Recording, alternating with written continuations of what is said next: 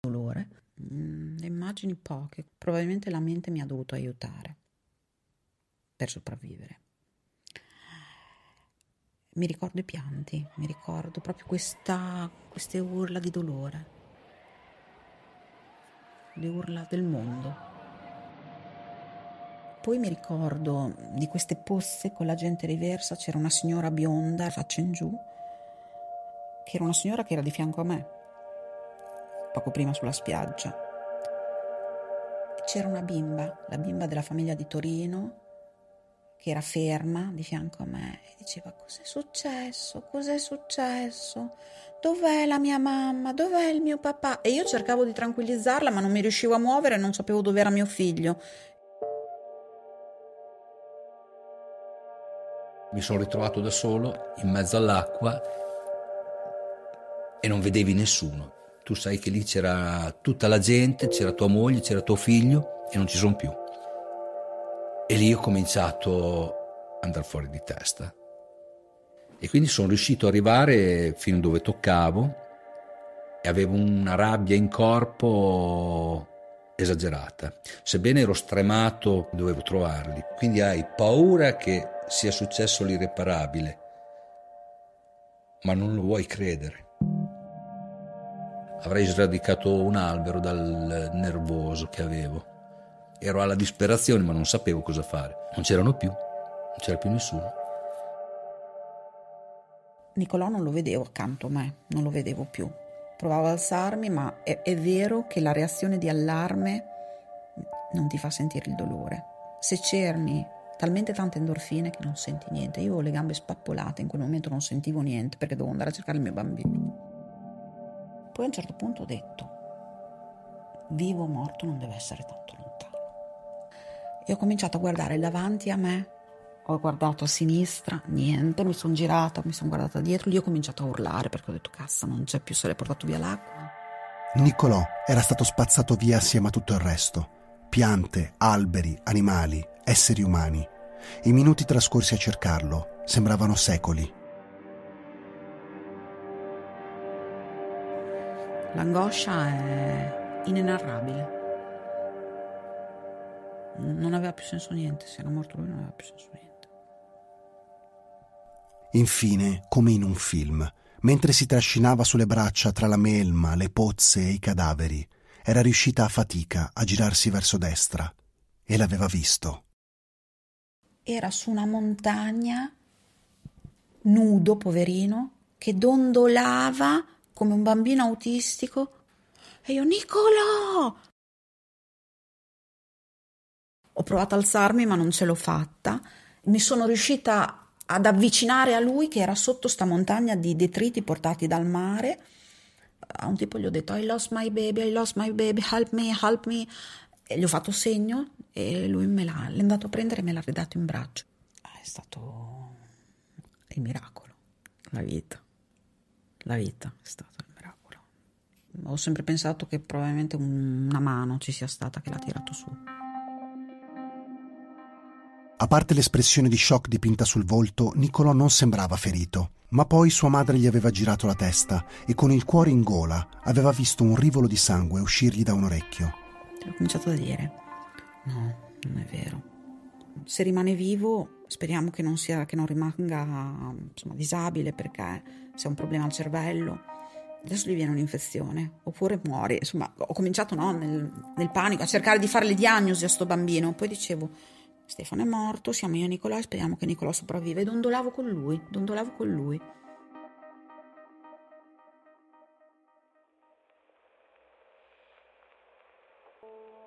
E mi ricordo in quel frangente lì, mentre io dondolavo con lui, un babbo davanti a me ha trovato un ragazzino morto, che era suo figlio. Lo scuoteva, il ragazzino era a terra, il babbo che piangeva lo scuoteva e gli dava dei gran schiaffi nel viso e gli diceva: Albert è live, Albert è live. E io avevo il mio bambino che dondolavo così. Albert è live, non me lo sono scordato più.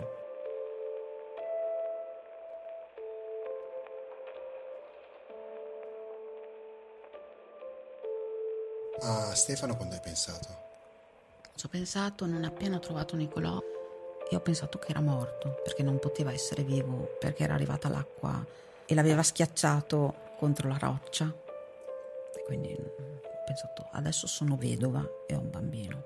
Tant'è che ero talmente concentrata sul dondolare insieme a Nicolò e sul pensare queste cose, sul cercare di capire che cosa avesse, che quando è arrivato lui inizialmente non l'ho riconosciuto. Si è avvicinato e si è chinato su di me, mi ha abbracciato e si è messo a piangere. Mi ha detto una frase tipica romagnola: Meli, ce la siamo sgavagnata. Rende molto, perché la gavagna in Romagna è una cosa molto molto annodata. Quando uno sgavagna vuol dire che scioglie i nodi. Melissa però, nell'urto spaventoso dell'onda, aveva riportato seri danni alle gambe. La sua fortuna è stata che non ha battuto la testa, perché se batte la testa con la violenza del genere è finita. Nicolò, la sua fortuna è stato che era piccolino e leggero. Però essendo così piccolino, secondo me lui ha viaggiato sulla cresta, l'ha fatto viaggiare in superficie, e quando poi si è ritirata l'acqua l'ha mollato dove ha portato i detriti, perché era come un detrito. Storditi, sollevati, ma ancora preoccupati per la sorte del loro bambino, Melissa e Stefano ora si guardavano intorno per capire cosa fare. Dovevano agire in fretta e cercare subito un medico che visitasse Nicolò e un ospedale dove ricoverare Melissa. Ma come? Erano su un isolotto in mezzo al mare, pieno di morti, feriti e persone traumatizzate. Phuket e Krabi, le cittadine ai due estremi della baia, erano in linea d'aria ad alcune decine di chilometri da lì. Chi li avrebbe soccorsi? Poi, il ragazzo thailandese che li aveva accompagnati col motoscafo era riuscito a chiamare la capitaneria di porto con un cellulare e ora girava per la spiaggia urlando. Le notizie non erano affatto buone. Another wave, another wave. Era in arrivo una seconda onda. I sopravvissuti dovevano cercare di salire nella parte più alta dell'isola e mettersi al sicuro, ma Melissa non poteva muoversi, e così lo sguardo disperato di Stefano si era posato su un ragazzo e una ragazza che passavano a pochi metri da loro, una coppia di argentini in luna di miele. Alla ragazza gli ho dato Nicolò in mano e gli ho detto portamelo su, e lei l'ha preso e non ha detto niente, l'ha portato su. E lui ha bloccato il marito e gli ha detto aiutami. Nonostante la minaccia imminente della seconda onda, con grande coraggio e altruismo, il ragazzo argentino si era fermato e mi ha dato una mano a trasportare lei in una zona più alta dove pensavamo che non arrivasse l'onda, però in realtà non sei sicuro, perché la seconda non sai se è superiore o inferiore. Lentamente, con il peso di Melissa sulle spalle, i due si arrampicavano cercando di raggiungere una piccola altura la cui vegetazione non era stata raggiunta dalla prima onda, ma non era affatto semplice.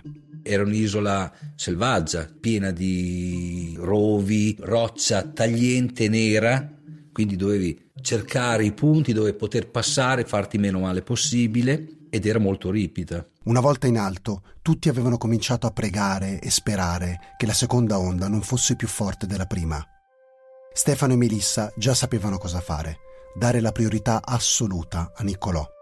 Perciò Stefano l'aveva adagiata vicino a un albero, l'aveva legata al tronco per evitare che la corrente la portasse via, e poi si era arrampicato sui rami col bambino. L'impatto era stato violentissimo. Nel resto della regione molte persone sopravvissute alla prima onda erano state spazzate via dalla seconda, ma a Koh Hong, per fortuna, non era arrivata al punto in cui si erano riparati. Erano tra i 18 che ancora respiravano, 18 su 60. E questo anche grazie a due perfetti sconosciuti provenienti dall'altra parte del pianeta. I motoscafi del soccorso sarebbero arrivati a prenderli a ovest, sul lato opposto dell'isola. Un'area rocciosa, senza spiaggia, ruvida e molto pericolosa, soprattutto se si dovevano trasportare dei feriti, o un bambino piccolo, come Nicolò, che la ragazza argentina teneva con un braccio mentre con l'altra mano si aggrappava agli spuntoni per scendere. Mamma, le scivola, si spacca la testa, mamma mia. Poi finalmente siamo riusciti a salire su questo motoscafo che c'era venuto a prendere. ci hanno portato verso Krabi. Questi ragazzi che guidavano il motoscafo parlavano fra di loro, veloci, si guardavano attorno perché avevano paura del mare, ovviamente. Prendono una direzione velocissima e a un certo punto cambiano la direzione completamente e andavano a palla, velocissimi, per cui tutti noi abbiamo pensato che arrivasse un'altra onda. Potevamo essere 10-12 persone che erano sopra questo motoscafo, tutti, ognuno nella sua lingua, ha cominciato a pregare Ave Maria. Per cui c'era l'Ave Maria italiana, l'Ave Maria spagnola, l'Ave Maria in inglese. L'abbiamo cominciato a pregare ad alta voce. Era la paura prima di morire. Poco dopo, ecco la provincia di Krabi, sulla terraferma. Ce l'avevano fatta, erano sopravvissuti. Sopravvissuti, per caso. Lo tsunami si era comportato in modo diverso a seconda dei luoghi che aveva colpito. A Koh Hong l'onda aveva colto di sorpresa tutti, travolgendoli con forza senza farsi preannunciare. Da altre parti, invece, il mare si era ritirato per alcune centinaia di metri, ingannando i curiosi che erano rimasti a camminare sul bagnasciuga, prima di accorgersi, troppo tardi, che tornava per travolgerli.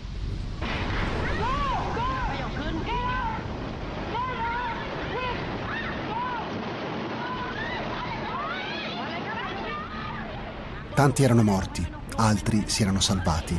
Chi perché nel fiume di fango e detriti aveva trovato un ramo a cui aggrapparsi, chi perché si era attardato sul terrazzo di un bar o di un hotel a fare colazione, chi perché stava leggendo il libro giusto al momento giusto. Come nel caso di alcuni turisti tedeschi che in vacanza si erano portati dietro il bestseller del connazionale Frank Schätzing, che nel quinto giorno, un thriller fantascientifico in cui le creature marine si ribellano all'uomo, racconta di uno tsunami che si abbatte sulle coste dell'Europa del Nord, descrivendone nel dettaglio i segni preparatori. Grazie a quelle righe, diversi turisti erano stati in grado di leggere il comportamento anomalo del mare ed erano fuggiti in tempo. Das Fischerboot dahin ist gekentert. Was ist das? Ah, Tsunami. Oh. Melissa, ferita ed esausta, era stata portata all'ospedale di Krabi. E l'unica ricoverata ero io, in un delirio di persone. Loro non risultavano ricoverati. E dormivamo in dei materassini a fianco al suo letto. Ma non avevano nulla, se non i costumi da bagno che indossavano. Andavo a vedere se con Nicolò riuscivo a raccimolare qualcosa da mangiare. E in effetti ci davano della frutta, Nicolò gli davano il latte, il ciuccio, dei vestitini. Poverino, era nudo. Aveva dei piedi neri incredibili. Gli hanno portato un vestitino, che ce l'ho ancora, un vestitino di una bambina. E la mamma ha detto che non aveva più la sua bambina. Ce l'ho ancora, verde. Scusami, questa donna aveva perso la figlia poche ore prima? E già veniva ad aiutare sì. Gli altri con... Sì, ma abbiamo assistito a degli esempi veramente di grande umanità e solidarietà. Gente eccezionale. Questi non avevano più niente. Addirittura non avevano il figlio e venivano ad aiutare.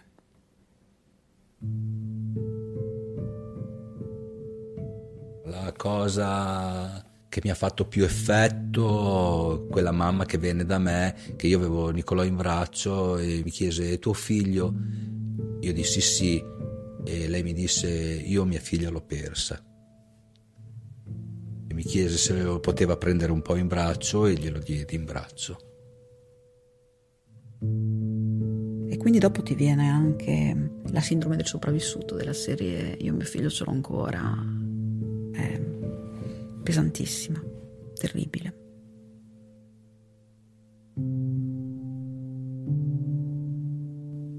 Nicolò per fortuna aveva solo un timpano rotto a causa dell'urto con l'acqua. Nient'altro. Anche se il trauma era stato fortissimo. Lui era terrorizzato, sentiva il rumore dell'acqua che scrosciava nella vasca, andava fuori di testa, non voleva più bere. Lui dondolava e non parlava più, non diceva più le altre paroline. Io dicevo continuamente acqua. E quando si rilassava un secondo e poi soprassaltava e tremava tutto e si svegliava, non doveva perdere assolutamente il controllo della situazione. Suo babbo è stato bravo. In ospedale a Krabi l'ha messo dentro la doccia del bagno dell'ospedale e gli ha cominciato a schizzare in faccia con lo spruzzino dell'acqua. Questo bambino, che aveva smesso di parlare, si era bloccato, non parlava, ha ricominciato a parlare. Tu, questa storia del fatto che sei sopravvissuto a una delle più grandi catastrofi della storia dell'umanità, quando ti è stata raccontata la prima volta? Ero piccolo, avevo 4 anni all'incirca.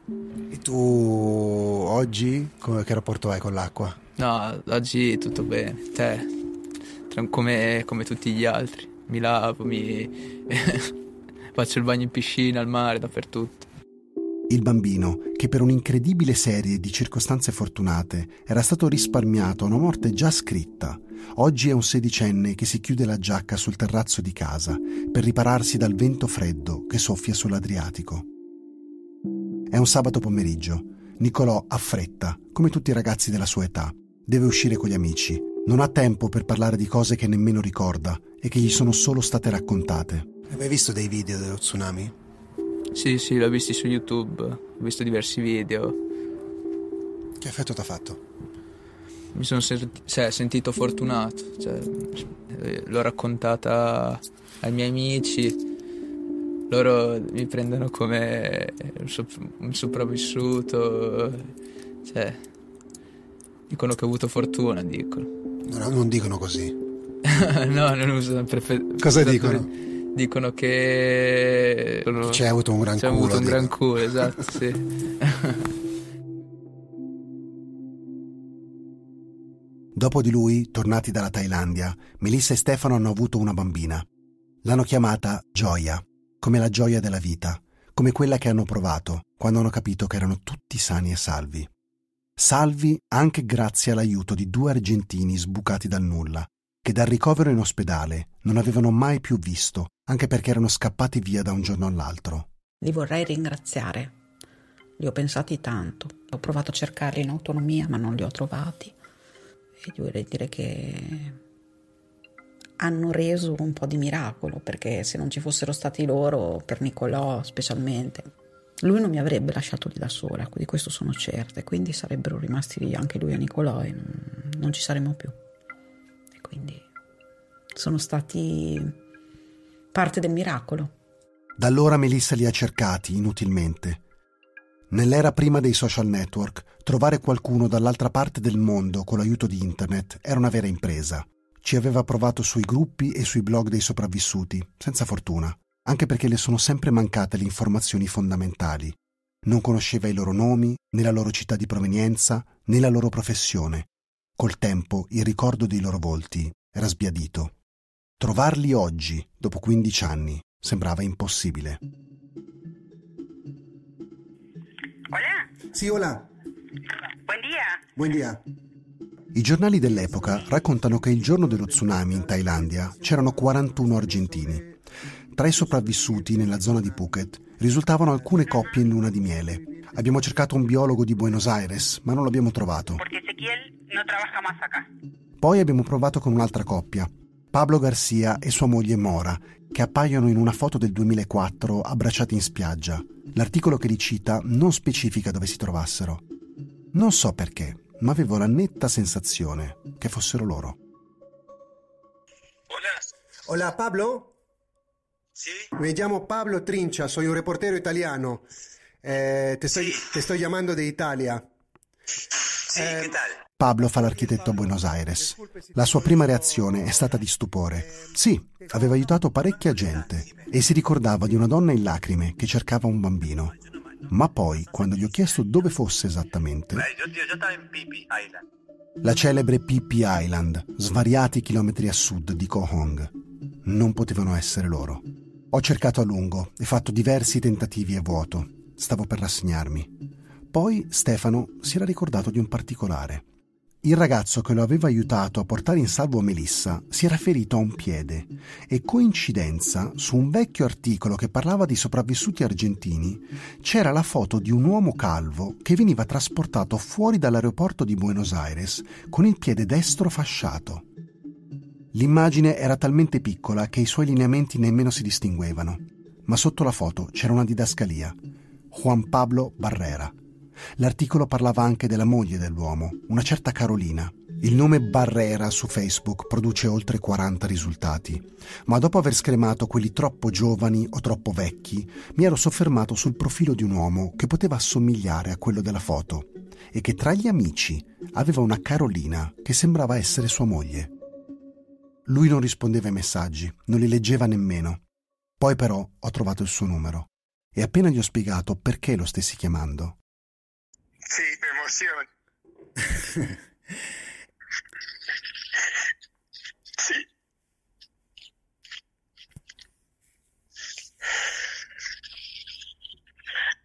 Sí, me acuerdo, la verdad que fueron momentos muy fuertes.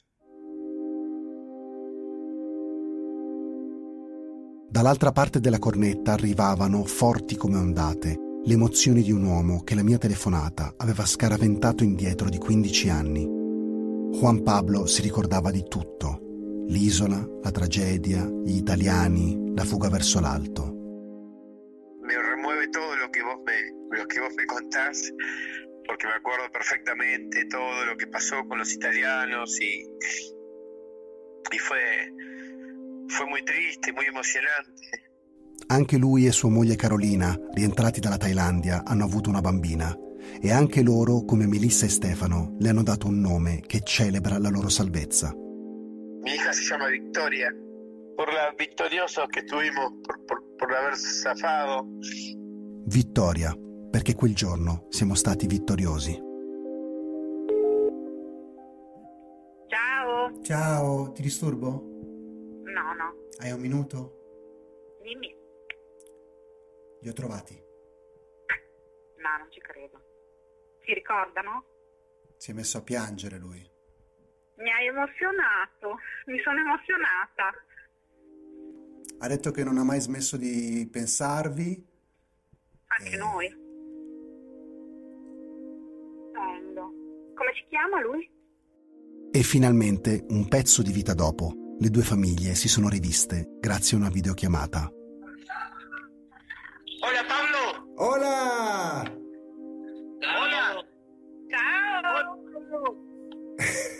Ciao! Ciao! Melissa! Ciao Pablo, grazie! Grazie infinite! Hola. Che bello, ti ho cercato tanto! Allora, te dico, che allegria! Il 26 dicembre 2005, esattamente un anno dopo lo tsunami, Stefano e Melissa, come tanti altri sopravvissuti, sono tornati a Koh Hong per portare degli aiuti, per esorcizzare il trauma, per ricordare. Siamo tornati sull'isola, su Hong Island, e abbiamo incontrato il ragazzo che ha urlato che sarebbe arrivata la seconda onda. Ci siamo riconosciuti, ci siamo abbracciati, abbiamo pianto e lui, nel luogo in cui Stefano mi aveva legato, ha piantato un'orchidea bianca e ci ha messo una targa in quell'albero dove mi aveva legato. Qui è sopravvissuta una mamma dello tsunami.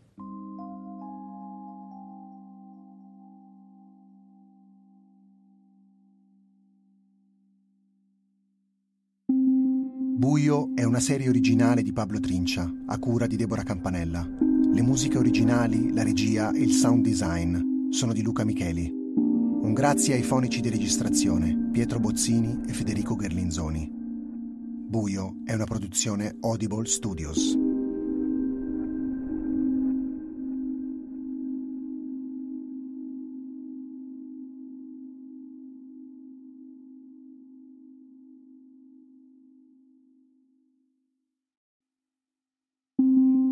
Audible Studios presenta Buio. Storie di sopravvissuti di Pablo Trincia. Episodio 6. L'assedio.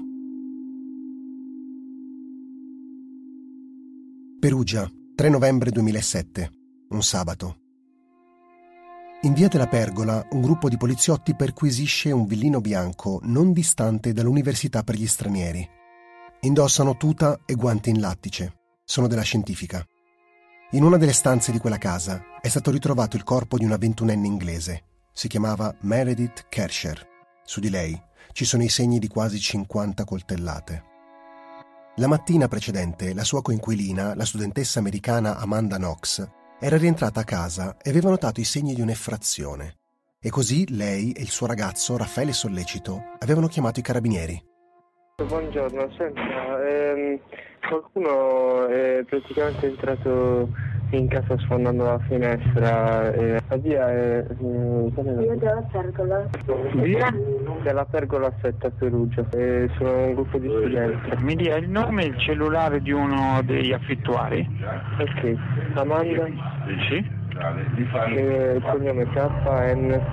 Sì. X.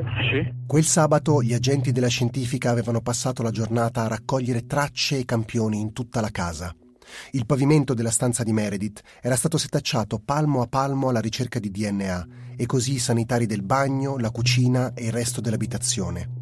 Gli agenti avevano scattato foto, girato video e raccolto le prove sulle quali, per anni a venire, si sarebbero scatenate polemiche infinite nelle aule giudiziarie, costruite migliaia di ore di dibattiti televisivi e scritte milioni di parole sui giornali di tutto il mondo.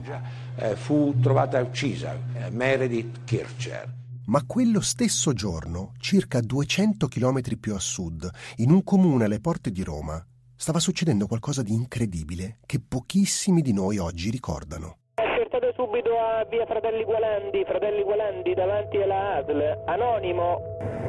Fratelli Gualandi adiacente il Pentagono, sulla Tiburtina. Attenzione, dal posto qualche volante ci faccia capire che cosa sta accadendo. Voglio la macchina, l'ambulanza! Siamo feriti noi, forza! Porta maggiore 1? Una è partita l'ambulanza, fa arrivarne un'altra di appoggio, dai. Ascolta, cominciamo a capire chi è, come si chiama questo signore. Voglio sapere tutto di questo signore. Per molte persone quella giornata segnerà una brusca deviazione nel calendario della vita, che la cambierà per sempre. Il problema reale mio era stare con mia figlia. Infatti la prima sera che sono tornata mi si è accucciata come se avesse pochi mesi. Mi si è proprio accucciata sotto il seno, non riusciva... Aveva bisogno di me e io avevo bisogno di lei, perché... Era una cosa che nessuno delle due capiva, nessuno delle due riusciva a codificare, nessuno... Violenza senza una giustificazione, perché è stata tanta la violenza. Stefania, 58 anni. Se la incontraste per strada non direste che è una da tatuaggi, eppure ne ha diversi. Un colibrì sulla spalla, una geisha giapponese sul braccio sinistro, ce li ha da poco. Rappresentano l'altra vita. Quella prima della deviazione. È nata nel 1961 a Erice, un paesino arroccato su un monte appena sopra Trapani, da cui nelle giornate terse l'occhio umano riesce a distinguere la gobba dell'isola di Pantelleria. Il padre era in marina e quando il lavoro l'aveva portato in Puglia, la famiglia si era trasferita con lui a Bari. Dopo le scuole medie, Stefania aveva capito cosa avrebbe voluto fare da grande: l'infermiera. Io ho fatto proprio una scelta vocazionale, tipica donna del sud che si dedica proprio alla cura non solo fisica ma anche dell'animo, e questo mi è stata passata dalla mia famiglia, da mia madre, dai racconti che facevano del passato, dalla vita anche di tutti i giorni, l'amore di cura, cioè prendersi proprio in carico l'altro e fargli del bene. Una volta finiti gli studi, aveva conosciuto un uomo che sarebbe diventato il suo primo marito e il padre della sua unica figlia, Margherita.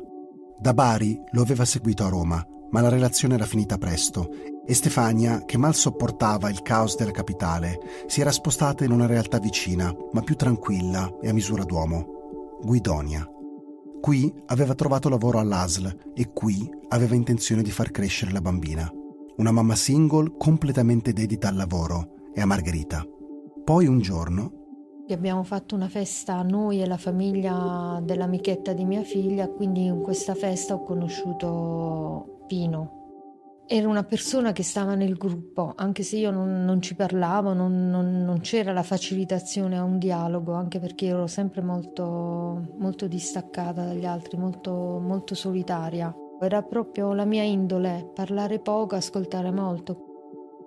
Pino non era come tutti gli altri uomini che conosceva. Intanto per il suo lavoro amava definirsi un esperto di antiquariato. Ogni mese e mezzo, ogni mese partiva per Londra per l'acquisto di materiale antico. Questo era il suo lavoro principale. Oltre a questo però, Pino a Villalba, una frazione di Guidonia, aveva un negozio di tatuaggi. Dove comunque sia metteva in pratica il suo estro, il suo modo di essere artista. Pino era un aggregatore per i ragazzi del quartiere, ai quali insegnava il lavoro e con i quali amava parlare, soprattutto quando provenivano da contesti difficili. Infatti il nome del tattoo, Shanghai Tattoo, veniva proprio dal fatto che Villalba veniva chiamata la piccola Shanghai, perché c'erano risse, c'erano botte, c'erano sparatorie e il suo locale era diventato punto di riferimento per molte persone. A Guidonia tutti lo conoscevano, anche perché non passava inosservato con la sua folta barba rossa e l'andatura zoppicante causata da una poliomielite, che in tenera età aveva bloccato lo sviluppo di una delle gambe. Lui di per sé non amava il compianto, perché aveva esiti di polio addosso, ma lui aveva vinto anche la sua polio, cioè la gamba non era diventato un problema per lui, ma era diventato il modo di crescere e crescere in meglio. Stefania sentiva di aver trovato il compagno della vita. Facevamo la fuga d'amore. Usciva mezz'ora prima lui dal lavoro e io uscivo pure mezz'ora prima dal lavoro, oppure ritardavo mezz'ora. E mangiavamo assieme. Le chiamavamo le fughe d'amore, magari anche un panino, un pezzo di pizza. Vedersi per poco, ma stare bene insieme. Pino era poi andato a vivere a casa di Stefania e Margherita. Vivevamo insieme, piano piano ci siamo integrati con lui nel tattoo, parlavamo delle cose che succedevano nel tattoo, e lui poi si è integrato a casa, nelle cose di casa. Quando è venuto a vivere con me, proprio perché era uno spirito libero, è venuto con delle buste di plastica dove aveva messo dentro i suoi panni. E poi mi ringraziava durante gli anni perché io gli avevo dato un senso, il senso proprio della famiglia, delle cose, del rispetto, del cibo, del mangiare. Cioè ci siamo dati, lui mi ha maturato come senso della realtà. Tua figlia com'è legato con lui? Lui gli diceva sempre: io non sarò mai tuo padre, però posso essere tuo amico. E questo è stato un punto di forza, perché Margherita si sentiva di avere un amico grande, con cui poter parlare. Il 3 novembre 2007, mentre i telegiornali cominciavano a dare la notizia della morte di Meredith Kercher a Perugia, Pino era andato come al solito al suo negozio di tatuaggi e Stefania aveva iniziato il suo turno all'ASL. Era stato un anno complicato per loro, segnato da lutti familiari e problemi di salute, senza il tempo o la testa per fare altro. Ma quella sera avevano finalmente in programma qualcosa di speciale. Andare al cinema tutti e tre. Pino da tempo insisteva di voler vedere un film. Era un film di Baricco che era appena uscito, perché lui era appassionato della scrittura di Baricco. Che ora iniziava lo spettacolo? Alle 8, quindi ti parlo delle 6:30, 7:45. Lui è venuto a casa, io avevo preparato qualcosa di veloce da mangiare, abbiamo mangiato proprio al volo e poi siamo partiti. Tu avevi voglia di andare al cinema a vedere quel film? Ti devo dire, quella sera è successa una cosa strana. Ho aperto la porta e ho sentito come una voce dentro che mi urlava non andare. Infatti lui stava con l'ascensore aperto e mi diceva: dai, muoviti. E io dicevo: ma Pino, ma tu te la senti? Ma evitiamo, lasciamo perdere. Era da più di un anno che ci dicevamo andiamo fuori. Quindi mi ha guardato con un occhio come a dire: dai, almeno al cinema andiamoci. Siamo saliti in macchina e ci siamo immessi in via Fratelli Gualandi, passando attraverso il distretto dove io lavoravo.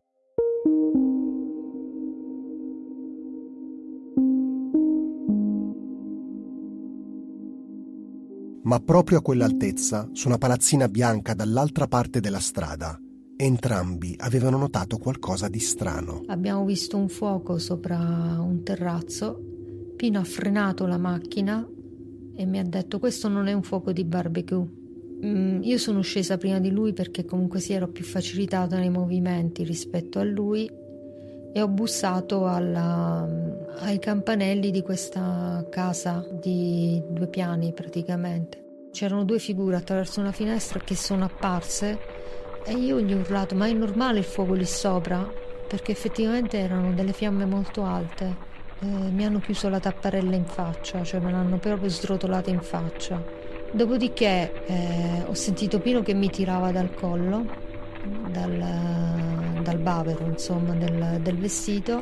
Ho alzato lo sguardo e ho visto proprio la forma di un tubo, tipo quelli per saldare, puntato sulla faccia. Ho iniziato a vedere fuoco, tanto fuoco. Questo tubo da dove veniva fuori? Veniva fuori dal terrazzo, da dove vedevamo le fiamme. In quel momento di incoscienza, perché uno non riesce a realizzare bene la situazione in quei momenti, io pensavo che fosse il fuoco che scendesse giù da questo incendio che vedevo. In realtà era questa persona che mi mirava col lanciafiamme. Questa persona parlava in dialetto di Montecelio, che io non capivo, parlava in un dialetto stretto. Io e Pino ci siamo diretti dall'altra parte della strada dove avevamo parcheggiato e Pino ha preso in mano il cellulare per chiamare i vigili del fuoco.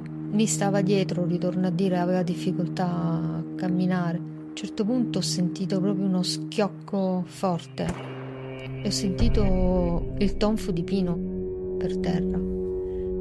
L'uomo che urlando aveva lanciato fuoco dal tetto ora imbracciava una carabina Marlin modello Winchester, l'arma simbolo del Far West americano, che spara munizioni lunghe quasi 2 falangi, in grado di ammazzare anche bestie più grosse di un essere umano. Pino era stato centrato in testa.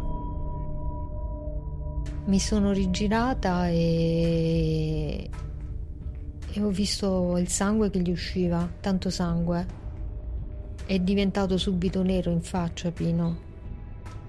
E lì mi sono piegata su di lui perché nella mia testa era di metterlo in salvo perché era caduto al centro strada, però Pino era un uomo molto più pesante di me, non ci riuscivo.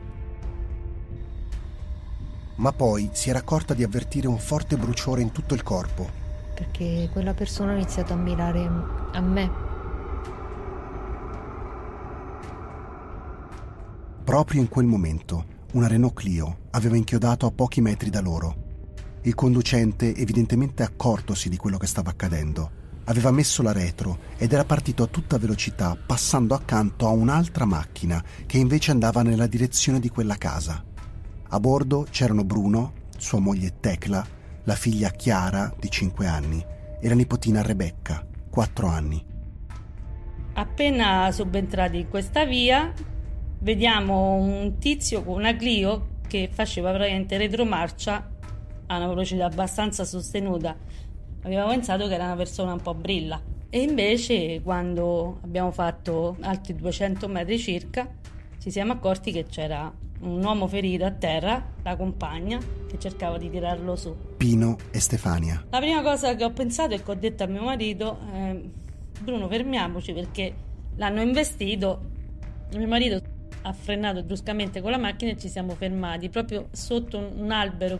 Come è sceso mio marito aperto lo sportello dell'abitacolo, abbiamo sentito dei tintinni addosso alla macchina e lì per lì pensavo che era qualche ragazzo che magari stava sparando qualche petardo. Ma poi Bruno era stato sfiorato da qualcosa. Come il lampo, il primo gli è passato vicino all'orecchio. Quelli non erano solo petardi, ma una pioggia di proiettili. Non riuscivo a capire se dovevo aiutare mio marito o le bambine. Un attimo, devi scegliere. Hai 2 possibilità. O salvi uno o salvi l'altro. Però quando ho visto che mio marito è riuscito a buttarsi a terra aiutandosi sotto la macchina, e da lì pensate alle bambine. Non sentendo più la loro voce mi è preso un colpo e pensavo, qui qualcuno è stato ferito. E la prima cosa che ho fatto, mi sono buttata sulle bambine e le ho messe sotto. Quanto piccola sono, ho cercato di proteggerle. Mentre Tecla copriva le bambine, i proiettili provenienti dal terrazzo della Palazzina Bianca colpivano senza sosta la macchina, mandando in frantumi il tettuccio, perforando la carrozzeria e divellendo una maniglia vicino ai sedili posteriori, a pochi centimetri da sua figlia. Mio marito, per fortuna, è riuscito, malconcio, però è riuscito a salire in macchina. Avendo appena avuto una distorsione al ginocchio, il ginocchio faceva male, scivolato il piede dalla frizione, quindi la macchina si è spenta all'inizio, non cercavamo di ripartire una volta, due, la terza volta per fortuna siamo riusciti a partire, a schiacciare il pedale più non posso, col finestrino lato guida spaccato completamente, e a malincuore però per proteggere le bambine siamo stati costretti a scappare. Dopo di noi abbiamo visto dallo specchietto del retrovisore della macchina, mentre stavamo scappando, che c'era il signor Zippo che si era appena accostato con la macchina. Luigi Zippo, guardia giurata. Anche lui stava percorrendo via Gualandi mentre rientrava a casa dal lavoro. Accortosi di Pino e Stefania a terra, si era fermato ed era sceso dalla macchina. Il signor Zippo, la guardia giurata, si è chinato verso di me e verso Pino, e lui l'ha mirato nell'occhio. Lui è entrato subito in coma perché l'ho sentito che ha iniziato a rantolare. Una donna che fino a pochi minuti prima stava andando al cinema con la sua famiglia, ora si ritrova china sull'asfalto, catapultata in quella che sembra la scena di un videogame di guerra. Il corpo esanime del suo compagno da un lato, quello di una guardia giurata dall'altro. Le fiamme che continuano a volare giù dal terrazzo. È una raffica di colpi senza fine. Io avevo Pino per terra, volevo salvare Pino, il signor Zippo che era caduto in coma vicino. Non sapevo che fare e sentivo che mi bruciavano addosso. E ho iniziato a urlare, ho iniziato a dirgli: che stai facendo? Sono una madre. Stavo ballando nel delirio di questa persona. Ho dovuto lasciare il mio rammarico, il signor Zippo, per terra, ma non potevo muoverlo. Sua figlia Margherita nel frattempo era uscita dalla macchina e la chiamava. Stava dando in escandescenza, stava vicino alla macchina e faceva dei salti che superavano uno sportello, dicendomi: mamma, salvati, è un pazzo, salvati, è un pazzo. Quindi sono corsa da mia figlia e mi sono accovacciata e ho detto: se mi gira la testa mi ha preso la milza, perché già mi aveva colpito in addome e sentivo che mi bruciava, quindi ero cosciente che potevo morire dissanguata. Stefania e Margherita si erano quindi nascoste sotto la macchina. E lui mirava sotto la macchina per prendere mia figlia di rimbalzo. Nel caos del momento, Stefania era però riuscita a prendere il telefonino. E ho chiamato la polizia, la quale voleva addirittura il mio codice fiscale, il mio telefono. Io ho iniziato a urlare: guardate che mi stanno sparando. Unica segnalazione, parla di una persona che starebbe sparando. Alle 7 qualcosa arrivò la prima telefonata e il collega che era lì alle pubbliche relazioni, incredulo di sta cosa, mi chiama dicendo: ispettore, guardi, è arrivata una telefonata strana che stanno sparando. Luigi Cifiello, l'ispettore del commissariato di polizia di Tivoli, era salito sulla volante ed era partito a tutta velocità per percorrere i 12 chilometri di distanza da via Gualandi. Intanto altre macchine si fermavano sulla scena della sparatoria, come quella di un uomo che si è fermato e il proiettile sul suo orologio è rimbalzato al fegato, quindi ha avuto subito un'emorragia. La moglie ha capito che stava morendo, l'ha messo in macchina e l'ha portato via. Poi si era fermato, quando Pino stava per terra, un ragazzo che faceva la facoltà universitaria di medicina, perché pensavano, come il signor Zippo, che fosse un incidente stradale. Ma poi? Proprio è crollato davanti a me, cioè davanti a me avevo gente che crollava come birilli. Quando l'ispettore Cifiello raggiunge l'indirizzo, si ritrova davanti a una scena surreale. Ci sono due corpi a terra e i vigili del fuoco e il personale dell'ambulanza costretti a ripararsi dietro i mezzi di servizio. C'erano i due colleghi che ho inviato dalla volante che stavano cercando di aiutare un ragazzo che perdeva molto sangue da una coscia. Ci siamo preoccupati di mettere in sicurezza la zona e quindi abbiamo fatto una specie di barricata con le macchine nostre di servizio per non far cedere oltre le eventuali utenti della strada. Poi Luigi si era girato verso Pino e Zippo. Ho tentato di avvicinarmi, vedevo poi sentivo i rantolii, quindi ho avuto modo di constatare che le ferite erano abbastanza gravi perché ho cercato di interloquire con loro ma senza ottenere risposta. Ho cercato di gridare verso l'alto e far smettere, tant'è che ho visto la madre con la sorella che stavano in finestra e gridavo di farlo smettere, a che questi due invece di farlo smettere hanno abbassato la tapparella e lui ha continuato a sparare. L'ispettore si era affiondato in una volante e aveva chiamato la centrale. Modala auto beta Como. Avanti, avanti. Ora, noi siamo in protezione, la macchina più vicina alla palazzina è questa. Io sto dentro e c'ho il coordinatore e gli altri uomini dell'equipaggio a protezione intorno alla macchina. Però abbiamo i due feriti in terra, che penso che siano molto gravi, che non possiamo soccorrere, perché questo appena ci muoviamo spara. E noi rispondiamo, più di questo non ti posso dire. Stefania, nel frattempo, nonostante le ferite, era riuscita a raccogliere le forze e a rialzarsi. Dopodiché ho preso mia figlia e l'ho buttata proprio dentro la macchina. Io gli sono passata sopra con la consapevolezza che la macchina era un burro. L'ho ficcata sotto, io gli sono passata sopra e ho sfrenato la macchina per poter andare avanti. Però lui continuava a prenderci. Prendeva il tettino, prendeva i laterali. Alla fine, con grande difficoltà, era riuscita a spostare la macchina di pochi metri, fino a quando era stata raggiunta da Cifiello. Quando sono arrivato sul posto era ancora in macchina, nella sua macchina, che aveva fatto da copertura alla figlia. Si era accovacciato sopra la figlia, abbiamo visto che era ferita, l'abbiamo soccorsa, fatta salire in ambulanza e poi l'ambulanza è partita per il Sandro Pertini. L'uomo sul tetto intanto continuava a sparare a qualsiasi cosa si muovesse. Nessuno degli ormai numerosi agenti accorsi sul luogo sembrava in grado di fermarlo. Ascolta, voglio sapere tutto di questo signore. Da questo momento cominciate a capire chi è, quante armi ha, quante munizioni ha.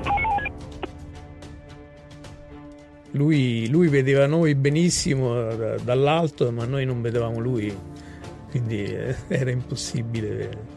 E lui ha continuato a sparare nonostante che siano arrivate da Roma diverse volanti della polizia. Dopo quasi 2 ore di tiro al bersaglio, il cecchino, forse esausto, forse sentendosi accerchiato, aveva cominciato a dialogare con i poliziotti. Beta come uno? Sto già provando con il canale di trattativa e gli uomini stanno tutti riparati al sicuro. Mi raccomando, non ce la rischiamo, per carità,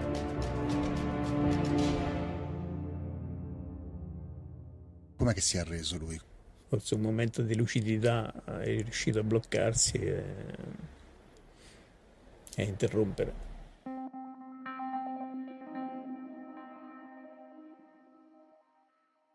Aveva posato il fucile che aveva tra le mani e la pistola e quindi i due colleghi che stavano sopra sono riusciti poi a immobilizzarlo. Quando è stato messo nella nostra volante è uscito sorridendo, quindi.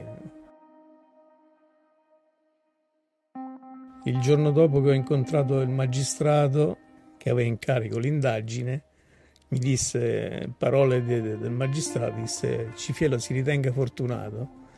Perché dottore? Perché l'aveva nel mirino e si è fermato.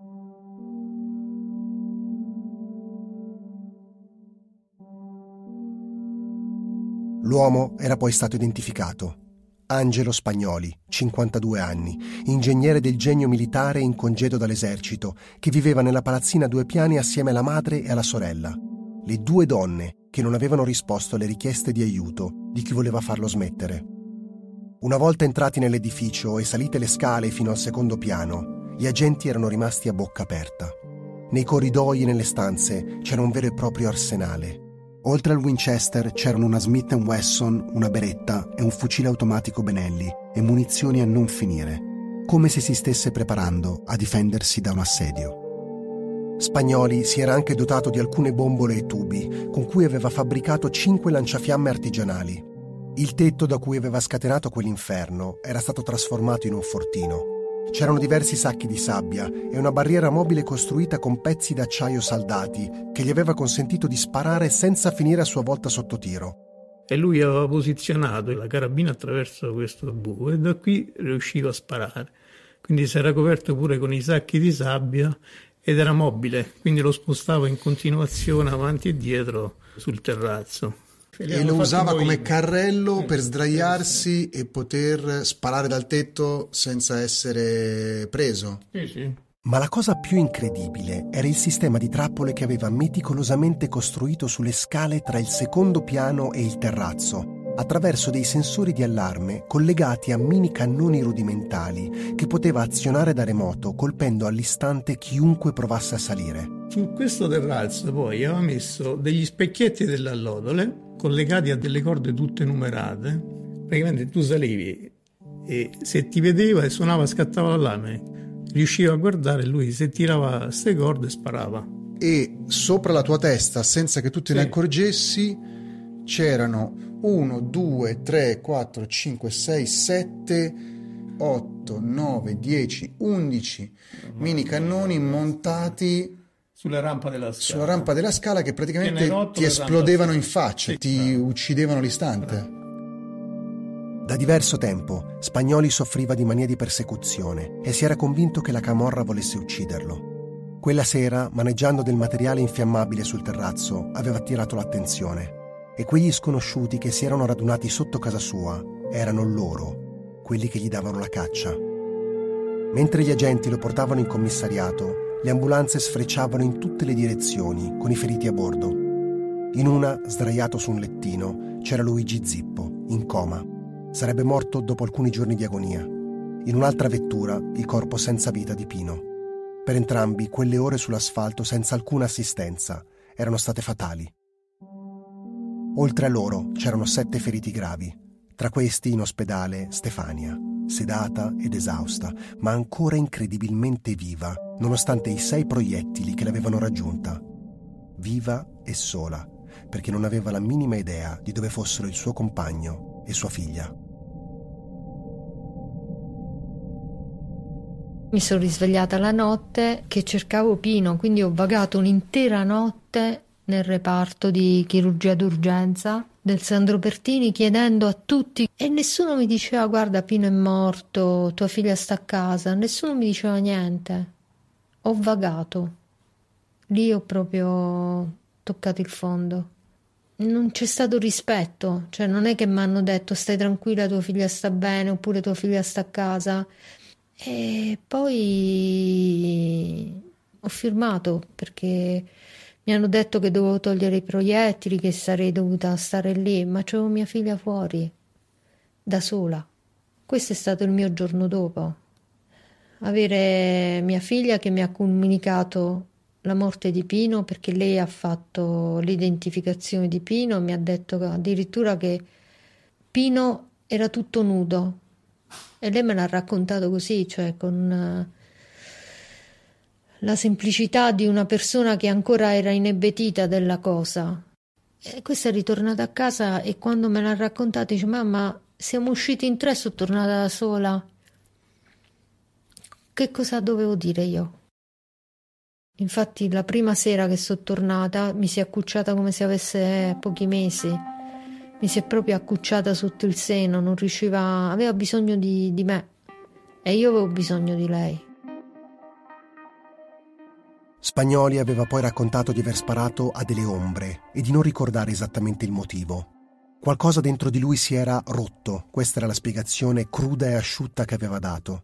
Ricordava solo di aver chiesto a Pino e a Stefania di andarsene e di aver caricato l'arma dopo aver constatato che non gli davano retta. Era colpa loro. Se se ne fossero andati immediatamente, non sarebbe accaduto nulla. 3 anni dopo, il tribunale di Tivoli lo aveva assolto perché dichiarato incapace di intendere e di volere, e aveva decretato che fosse chiuso per un minimo di 10 anni in una struttura psichiatrica, definendolo un soggetto di massima pericolosità. Dopo 4 anni, Angelo Spagnoli era già stato avvistato da diverse persone in giro per le strade di Guidonia. E questo con grande rabbia e sconcerto di chi è sopravvissuto alla sua follia. Perché una persona così non può stare fuori. E con questo non è che mi accanisco su di lui. Dico semplicemente, hai sbagliato? Giusta pena, giusta cura. Com'è cambiata la vostra vita dal giorno dopo? Cambiata tanto. Mio marito è andato in depressione. Io sono diventata ansiosa. Io pure se sento un campanello suonare salto per aria. La sera evitiamo di uscire e se usciamo incontriamo una macchina con le 4 frecce, cominciamo a tremare. Ti torna in mente tutto quello che è successo quella sera, non si può dimenticare. E abbiamo avuto un periodo, si può dire, di merda. Bruno durante la sparatoria era caduto rovinosamente, facendosi molto male ad un ginocchio. Il datore di lavoro all'epoca gli disse era meglio che eri morto nella sparatoria, così non ti pagavo la malattia. Purtroppo ha dovuto fare 2 interventi in artroscopia in una clinica privata a pagamento. Abbiamo affrontato delle spese molto più grandi di noi. Lo stesso anno in cui a Spagnoli sono state concesse le uscite dal centro in cui era rinchiuso, sua madre e sua sorella sono state assolte dall'accusa di non aver segnalato alle autorità la sua pericolosità ed avergli permesso di riempire la palazzina di armi e congegni micidiali. Nella casa del killer erano stati ritrovati circa 60.000 euro in contanti e la famiglia era in possesso di alcune proprietà. Ma in virtù delle assoluzioni, alle persone coinvolte in quella sparatoria non è stato riconosciuto alcun indennizzo, come se quel 3 novembre 2007 non fosse mai accaduto nulla. Nessun colpevole, nessun risarcimento. Questa è la reazione delle vittime all'uscita del tribunale, registrata dalle telecamere di Tiburno TV.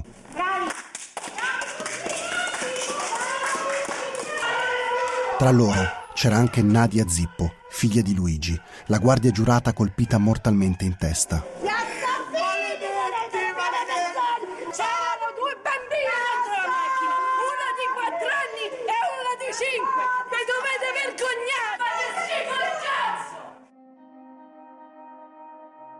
Questa è Nadia Zippo. Noi ci aspettavamo una condanna, ovviamente.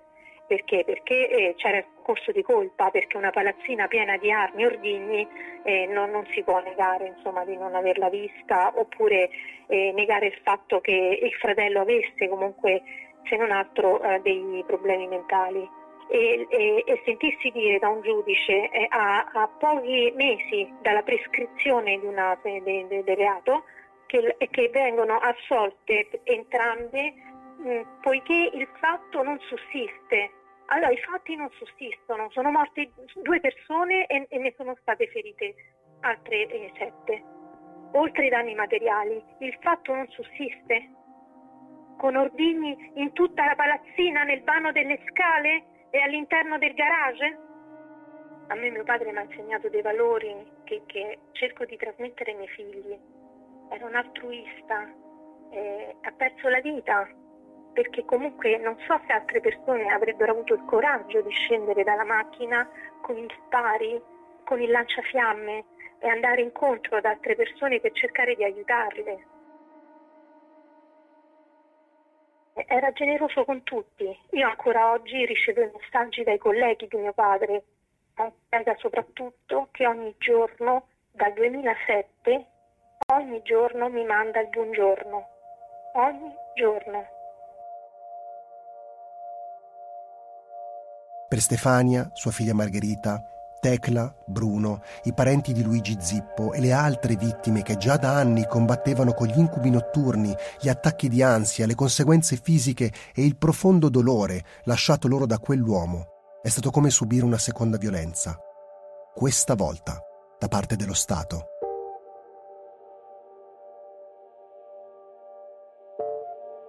Com'è possibile che il destino ci abbia fatto passare proprio in quella strada lì? A questo punto penso che ognuno abbia il proprio destino.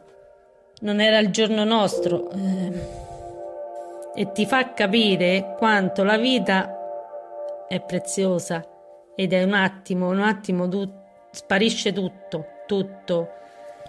E penso molto probabilmente che se fosse successo qualcosa a mia figlia o mia nipote, lui oggi non sarebbe in vita. Questo ve lo posso assicurare. Lui ad oggi non sarebbe più in vita, perché a costo di perdere tutto quello che ho, io l'ammazzavo con le mani mie. Stefania racconta che non ha permesso a quell'evento di cambiarla o di influire negativamente sulla sua vita. Per questo ha voluto andarsene da Guidonia e ricostruirsi un futuro altrove, anche per evitare i commenti e le critiche rivolti a lei e a Pino. Molta gente mi ha detto che non avrebbe fatto quello che noi abbiamo fatto, perché io mi sentivo dire: ah, ma se ero io non mi sarei fermato. Ah, ma se capitava a me non avrei fatto quello che hai fatto tu. Molte persone hanno l'istinto, il cuore, il capire che l'altro forse ha bisogno e si fermano. E soprattutto non rinnegano il proprio modo di essere e le proprie scelte, neanche quando ti si ritorcono contro, neanche quando ti strappano via ciò che hai di più caro.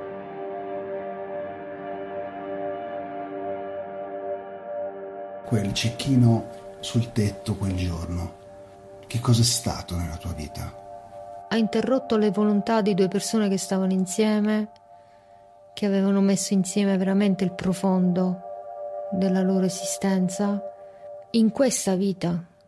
Pino cammina dentro di me, è parte di me, anche se la mia vita è andata avanti, ma io sono la sua testimonianza. Non c'è disperazione, perché Pino non avrebbe voluto questo da me, assolutamente. Abbiamo iniziato a camminare insieme, poi la vita si è divisa, ma lui è dentro di me, per quel poco che siamo stati insieme, è dentro di me. Per cui il signor Spagnoli ha interrotto qualcosa di materiale, ma non ha rotto il sentimento.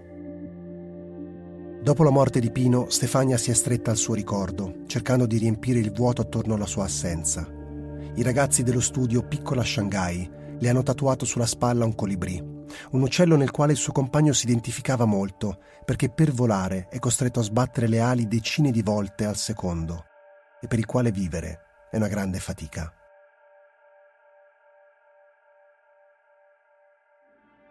Nel marzo del 2015, Amanda Knox e Raffaele Sollecito venivano assolti definitivamente dalla Corte di Cassazione al termine di una vicenda giudiziaria lunga ed estenuante. 8 anni di colpi di scena, di prove che ora inchiodavano e che ora invece erano insufficienti, e di sentenze ribaltate. Nelle motivazioni dell'assoluzione, la Suprema Corte faceva riferimento al clamore mediatico che aveva provocato una spasmodica ricerca di colpevoli, e certo non giovato a quella della verità. Questo perché l'omicidio di Meredith Kercher, grazie alla continua, morbosa curiosità di tutti noi di capire chi alla fine sarebbe stato il colpevole, aveva per anni catalizzato l'interesse dei giornalisti e dell'opinione pubblica, eclissando così anche la storia del cecchino di Guidonia, cominciata alle 7 di sera del 3 novembre 2007 e conclusasi subito dopo l'ora di cena. Una storia senza misteri da risolvere, di cui si sapeva già tutto, o quasi.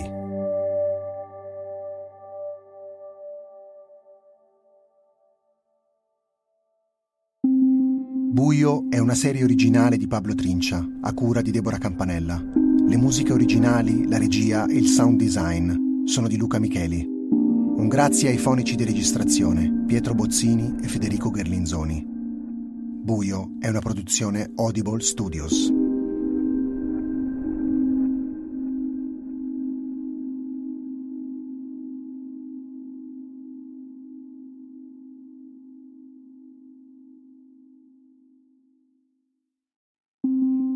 Audible Studios presenta Buio, storie di sopravvissuti, di Pablo Trincia. Episodio 7. Catene.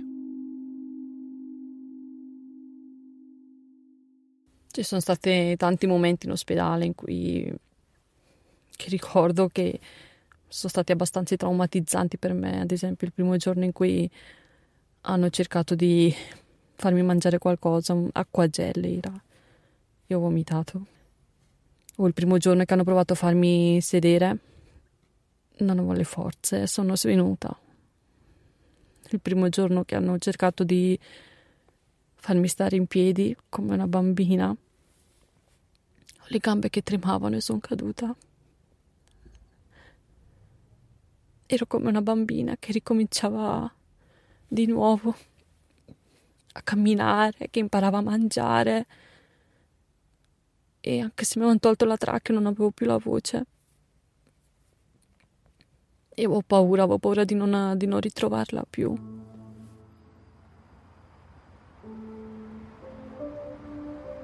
Sono seduto in macchina in un parcheggio alla periferia di Brescia. È sera. Le luci degli uffici nei palazzi tutti intorno si spengono una dopo l'altra. Il manto stradale è illuminato dai fari delle macchine incolonnate ai semafori e dirette verso casa.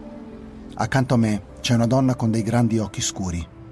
All'anagrafe si chiama Parvinder Kaur, ma da quando è nata tutti la chiamano semplicemente Pinky. 1, 2, sa. Io ti posso chiamare Parvinder o Pinky? Cioè, Pinky. Pinky preferisci? Sì. Ok. Pinky nasce nel 1989 nella cittadina di Kurukshetra, nello stato di Haryana, nell'India del Nord. Seconda di 3 figli, unica femmina. La sua famiglia è di religione Sikh. Ho dei bei ricordi di una bella infanzia. Spazi aperti, luminosi, le giornate piene di sole, il caldo. Non potevamo permetterci giocattoli, quindi ci arrangiavamo un po', no? Usavamo la nostra fantasia. Per dirti, le bambole ce le creavamo noi, le bambole di pezza. Facciamo volare gli aquiloni dalle terrazze con i sacchetti di plastica ritagliati, i rami presi dall'albero. Quello forse è stato uno dei miei giochi preferiti. Sì, sono questi bei ricordi tutti colorati che ho. Eravamo una famiglia abbastanza povera, vivevamo di quello che si ricavava dalla terra, dal raccolto. Siccome non era abbastanza per sfamare tutti, mio papà decide di partire, di cercare fortuna all'estero. Fa un bel periodo in Germania, rientra in India, riprova di nuovo e arriva in Italia, dove riesce a sistemarsi. Allora ha lasciato Germania e c'ho un po' di amici là in Italia e chiamato loro, ho detto che vieni qua, ti diamo una mano. Il papà di Pinky si chiama Jagir, è un uomo gioviale con un turbante bianco e una lunga barba brizzolata. Appena arrivato in Italia all'inizio degli anni 90, raggiunge alcuni connazionali nelle campagne del Bresciano e si stabilisce a Dello, un paesino di 5.000 abitanti. Un giorno ho andato a una fabbrica, sono andato alla campanella e ho detto che signori, io ho cercato lavoro. La macchina ce l'ho, la patente ce l'ho, la parlo sì. Subito la sera è entrato la fabbrica.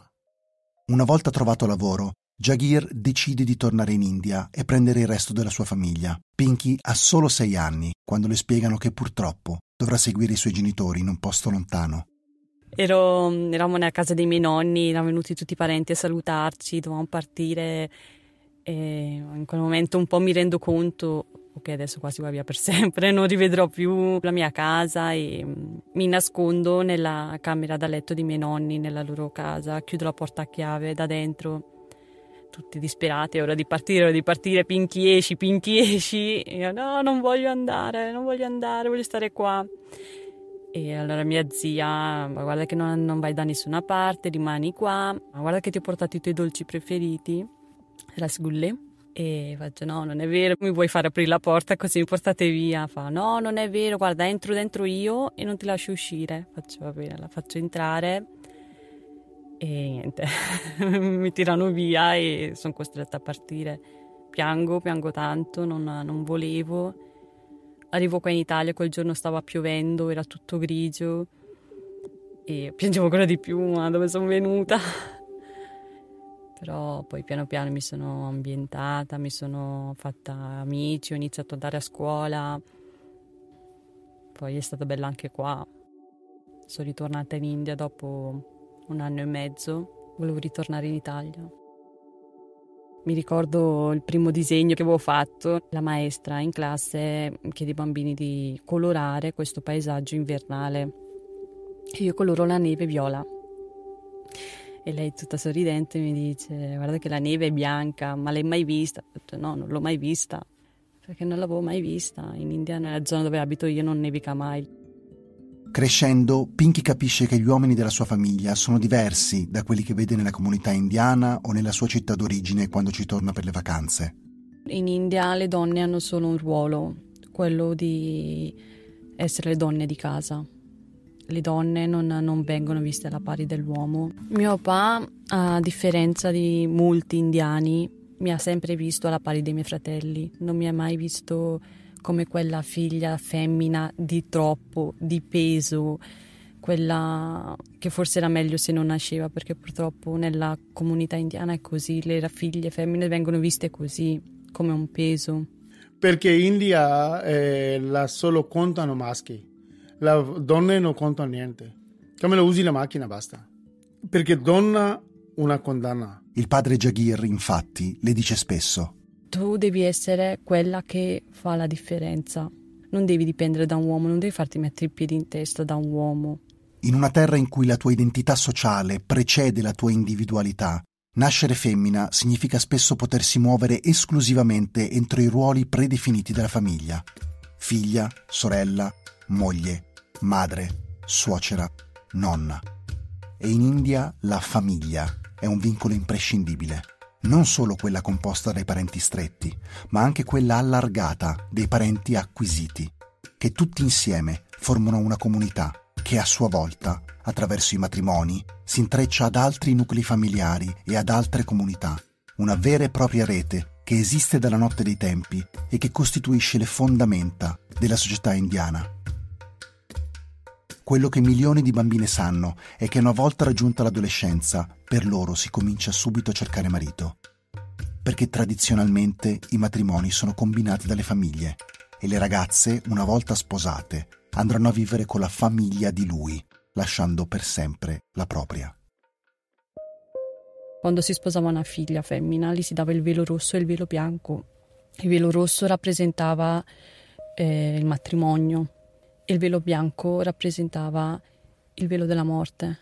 Significava che tu da quella casa devi uscire come un cadavere. Tu, una volta sposato, non devi più ritornare nella tua famiglia di origine, perché se tu ritorni disonori la famiglia.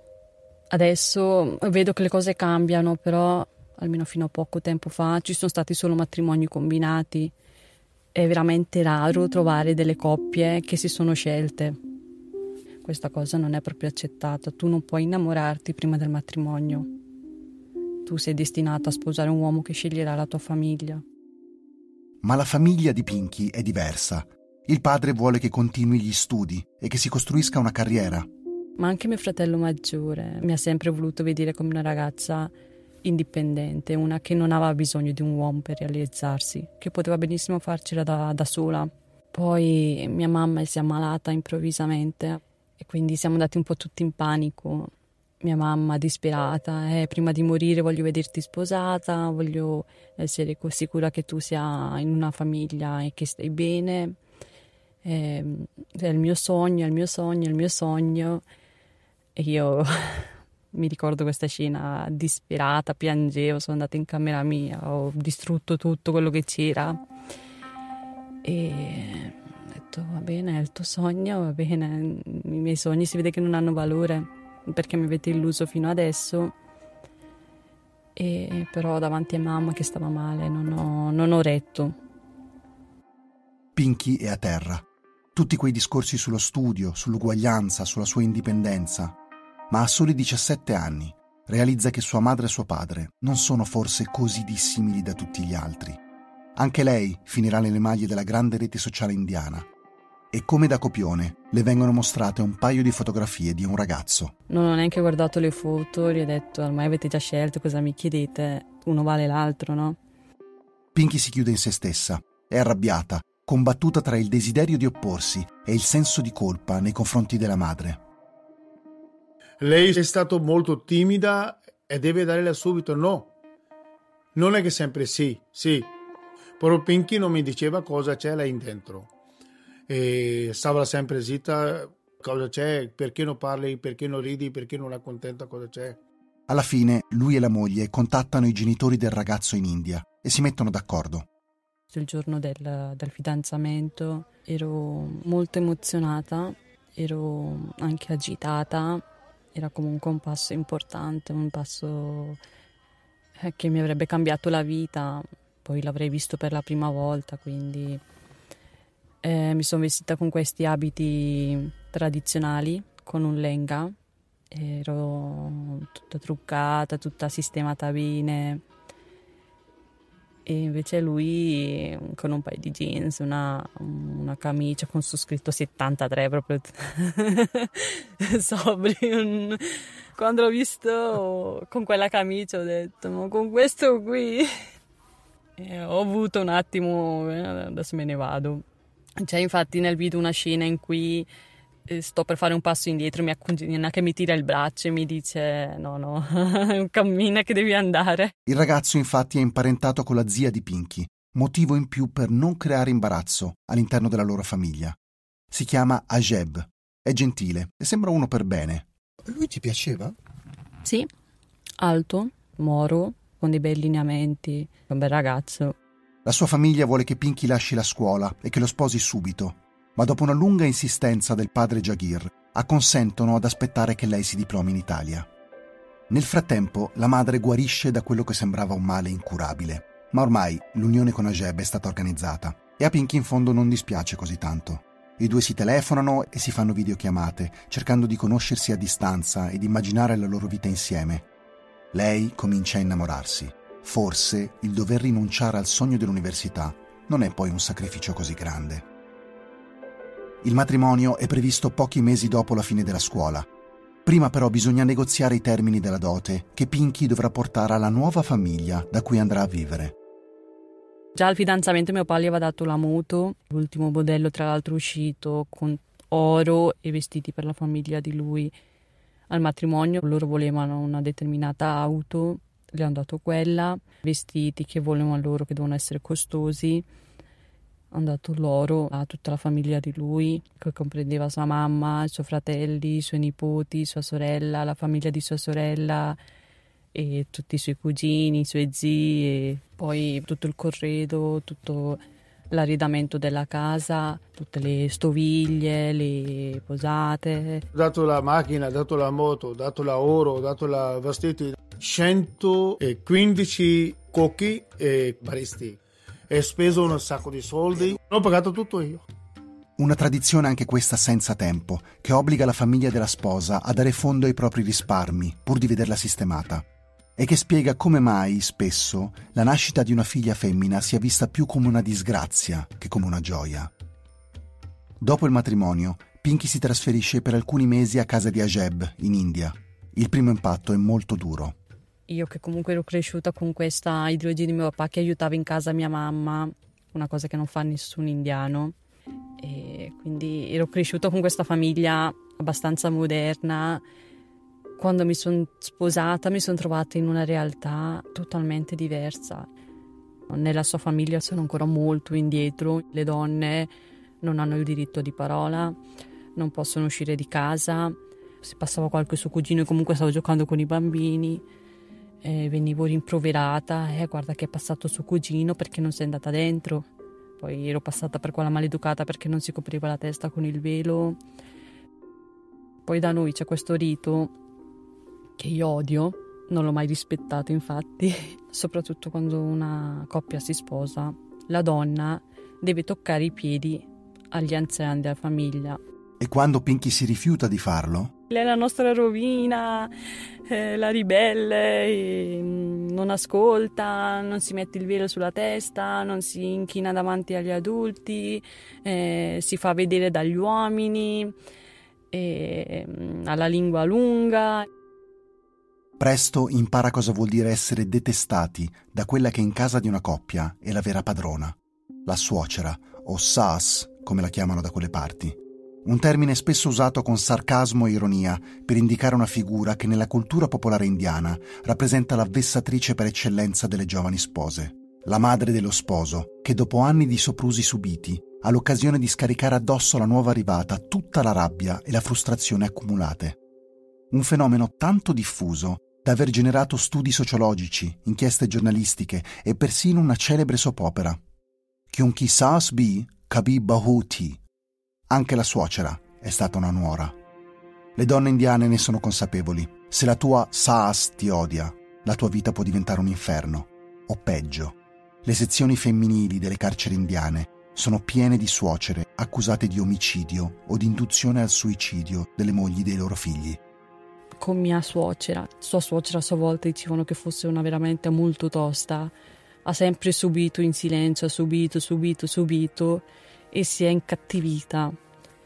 E finalmente adesso che si trovava con il potere a comandare, a dettare regole, si è trovata un'altra di fronte che alle regole proprio non ci stava, non ha retto. Dopo 6 mesi passati in India, Pinky e Ajeb si trasferiscono in Italia e prendono casa a Dello, dove lei è cresciuta. La suocera ovviamente li segue e il clima in casa è sempre molto teso.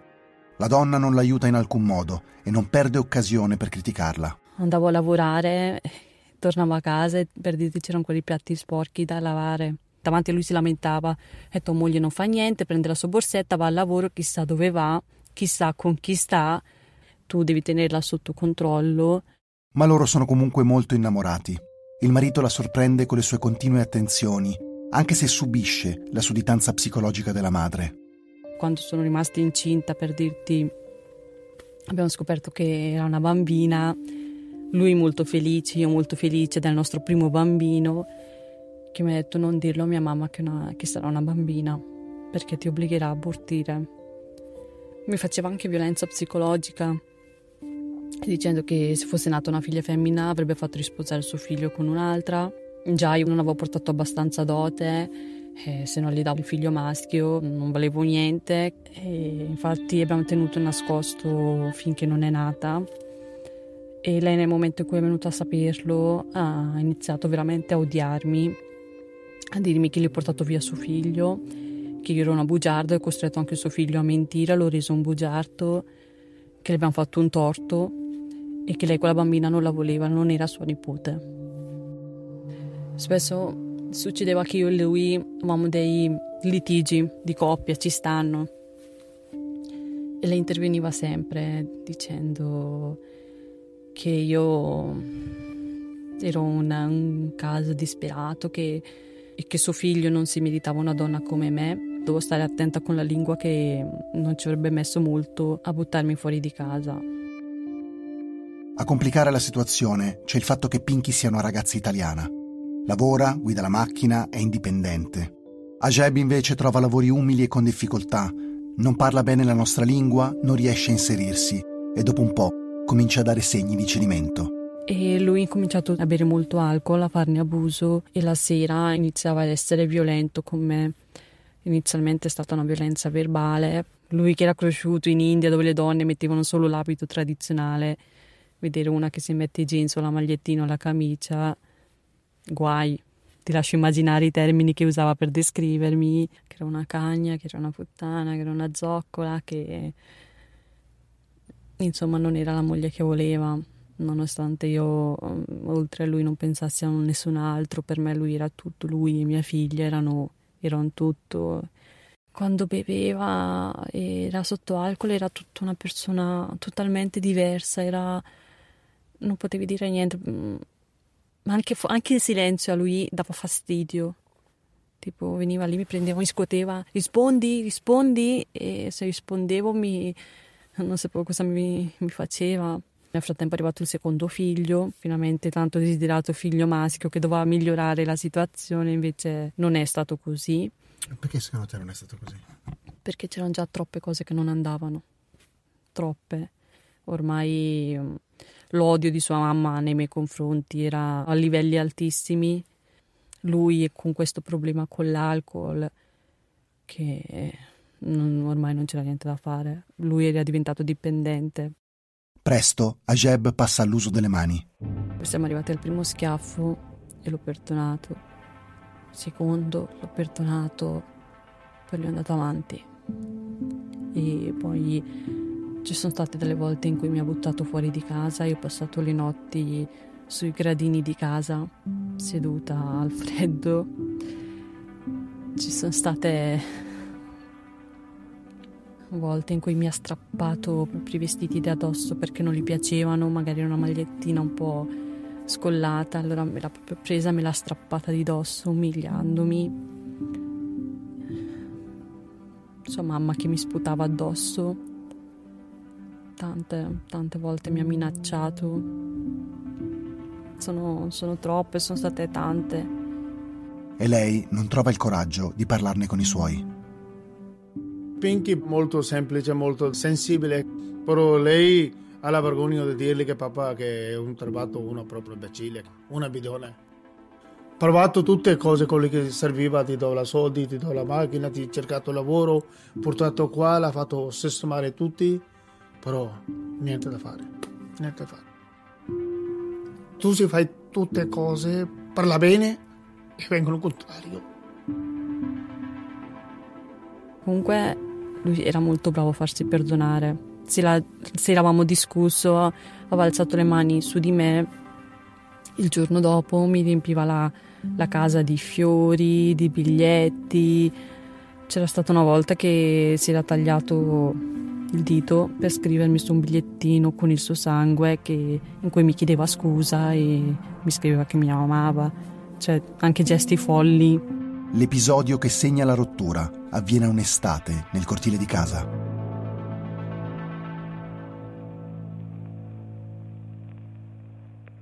I bambini stanno giocando con l'acqua, schizzano l'acqua dappertutto perché era una piscinetta piccolina. Mia suocera è seduta vicino a loro, un po' di schizzi d'acqua vanno fino ai suoi vestiti e lei fa una scenata pazzesca. Lui, che era già ciocco, prende da una sberla mia figlia che fa proprio un volo tanto così dal muro. Io ho visto tutta la scena, vado subito a prendere la figlia e dico: ma cosa stai facendo? Ma sei normale? Ma ci sei? E poi si è soltanto bagnato, si asciuga il vestito. Tanto lo devo lavare io. Nel dire questo, io che dico che lavo, faccio tutto a sua mamma, lei subito in piedi a fare scenate, lui che inizia a picchiarmi. E io mi metto proprio sopra i bambini, gli faccio: tu non ti azzardi a toccare i bambini. Lui mi picchia tanto che i vicini di casa, a forza di sentire i rumori, chiamano mio fratello. Che quando arriva litiga violentemente col marito e la suocera e poi porta via con sé la sorella e la convince a denunciare Ajeb. Il giorno dopo, la mattina dopo, mi preparo, faccio per uscire per andare a fare questa benedetta denuncia. Apro la porta, mi trovo davanti il fratello minore di mio papà, mio zio. Accompagnato da altri parenti, lo zio rende subito chiaro l'obiettivo della sua visita: salvare l'onore della famiglia. E per questo preme perché Pinky torni da suo marito. Lui si era tolto il turbante e me l'aveva messo ai piedi.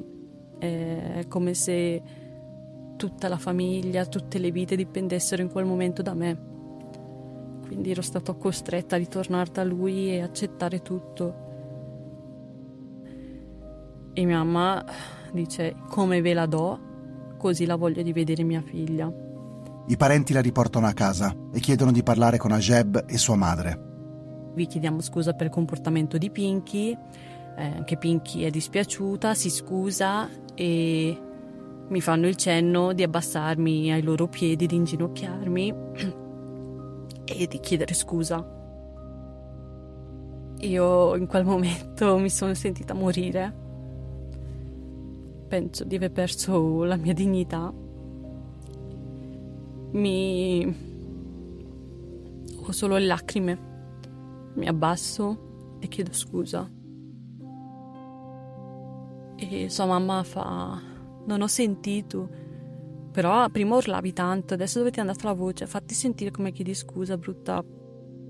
E nessuno dice niente, alzo la voce e chiedo scusa. E mi fa: questo è il tuo posto, ai nostri piedi, ed è lì che devi rimanere.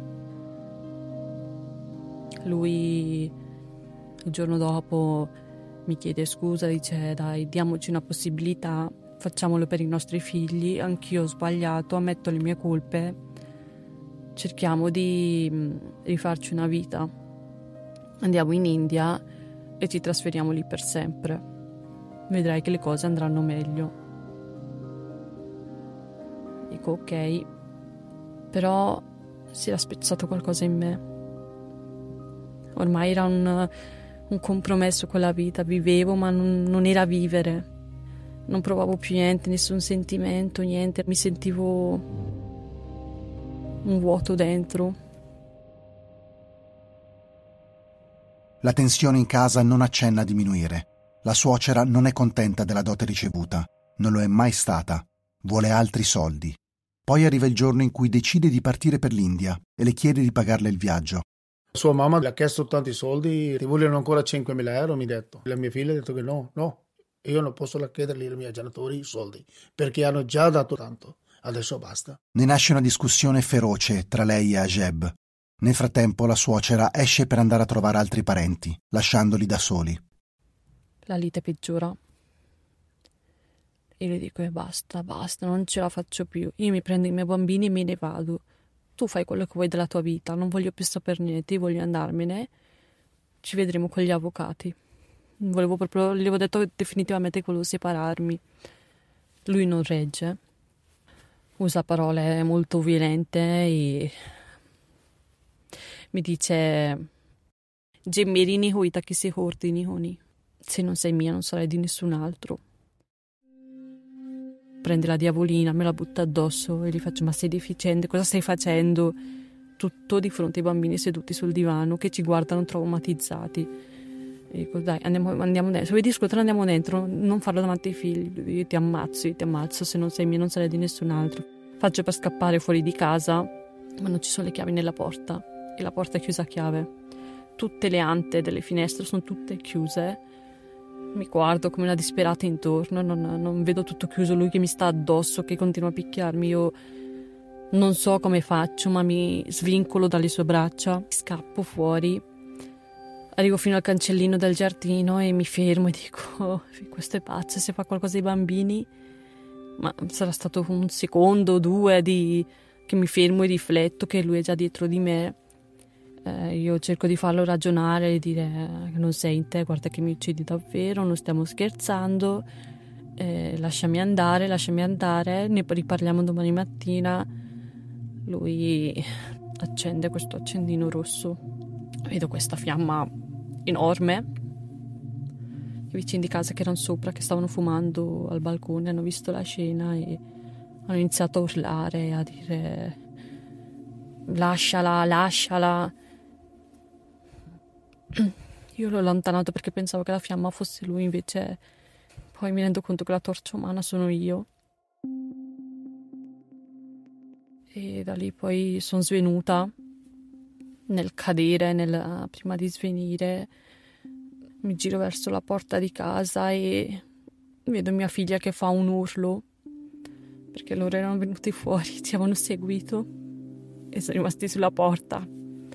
Lei che tappa subito gli occhi al fratellino perché non possa vedere l'orrore che aveva davanti a sé. Urla tantissimo, proprio un urlo. Io che grido aiuto, mi muovo, cerco di spegnere le fiamme.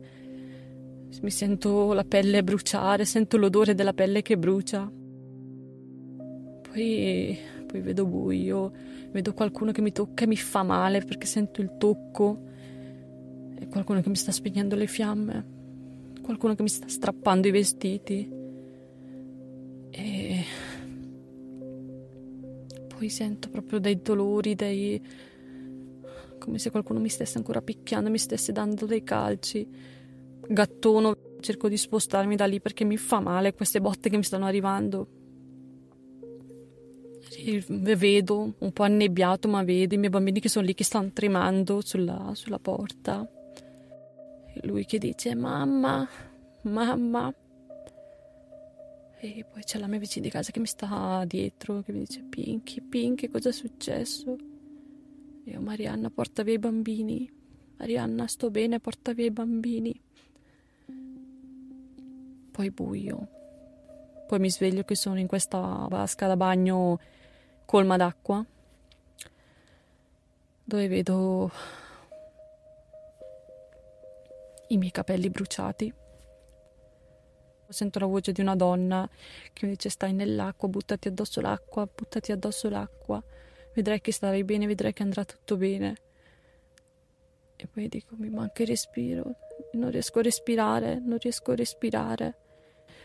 Mi portano sull'ambulanza e l'ultimo volto che vedo prima che chiudessero le porte è stato quello di mia suocera. Poi buio totale. E mi sono svegliata che ero circondata da macchinari. Una figura femminile si avvicina e mi dice che ero a Genova, che ero ricoverata in terapia intensiva. Basta, poi è ancora buio. Ho la tracheo, non avevo più la voce. Ero legata. Al primo risveglio mi ricordo che ho cercato di alzare, di muovere le braccia e le gambe, ma non si muovevano, non rispondevano al mio controllo, e lì ho detto tra me: perché non sono morta? Quando riapre gli occhi, Pinky vede una figura dietro al vetro che separa la sua stanza dalla zona visitatori. È suo padre, Jagir. Per tutto quel tempo lui mi scriveva dall'altra parte su un foglio, mi faceva aiutare dall'infermiera, e con i gesti gli spiegavo, lei scriveva, oppure a volte scrivevo anch'io. Poi l'infermiera glielo faceva vedere mio papà e lui mi rispondeva. Molto dura, però è forte. Sempre era sola. Finché lei, prima giorno che è andato a Genova, è andato di là. Lasciato il lavoro, lasciato tutto. E 3 anni mi ha aiutato tanto. Mi ha dato il coraggio, che vai, lavoro c'è sempre, figlia non torna più. E finalmente sono uscita, lo abbraccio, finalmente lo avevo vicino. Faccio altri interventi, uno che era quello più importante per riavere la mia voce. Finalmente riesco a parlare e che gli chiedo subito di chiamare i bambini, perché ho voglia di sentire i miei bambini, di vederli.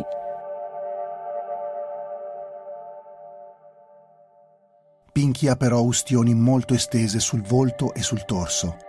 I mesi trascorsi in ospedale l'hanno aiutata a riprendersi, ma le bruciature l'hanno resa irriconoscibile ed è terrorizzata all'idea che i figli la vedano in quello stato. Ma le mancano troppo. E durante la prima videochiamata decide di proteggerli e proteggersi, coprendo la telecamera del suo telefono. Però vedevo loro. Lui che diceva: mamma, quando torni mi manchi tanto. E lei che non riusciva a parlare, ma aveva gli occhi pieni di lacrime. E diceva: mamma, non ti vedo. E poi l'infermiera un giorno decide di farmi affrontare anche lo specchio, mi accompagna in bagno e mi dice: Pinky, sei pronta? Le faccio il cenno e mi fa vedere. Vedo un mostro, una faccia che non era un volto, cicatrici ovunque, ustioni, un volto gonfio e un corpo rovinato. E ho detto: portami via. Per quasi 1 anno e mezzo non mi sono più guardato allo specchio. Avevo paura anche a affrontare i miei figli. Il primo incontro me li hanno portati in ospedale, lui si è avvicinato subito a me, io ero seduta su questa poltrona perché non riuscivo a stare in piedi, e lui si avvicina, mi abbraccia e si addormenta subito, in parte a me. Lei mi guarda da lontano, spaventata, aveva paura a toccarmi. E l'unica parola che ha detto è stata: mamma. non riuscivo a parlare, non riuscivo a dire altro, continuava a guardarmi, guardava le cicatrici, le bende e era spaventata. Le ho chiesto più volte: vieni vicino a mamma, vieni che ti abbraccio, vieni. Lei non si è avvicinata.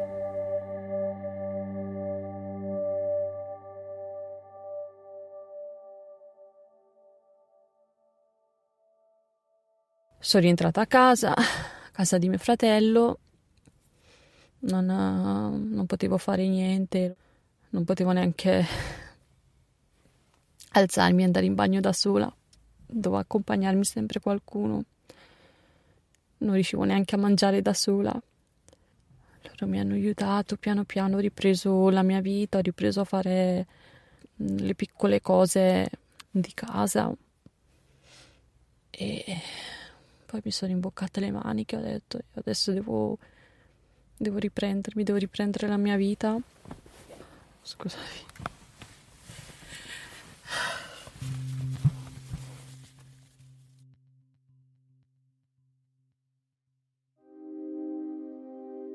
I miei compaesani dell'Esi, quando ero in ospedale, in quel periodo hanno fatto una raccolta fondi vendendo delle torte per permettere a mia figlia di continuare a frequentare la scuola materna.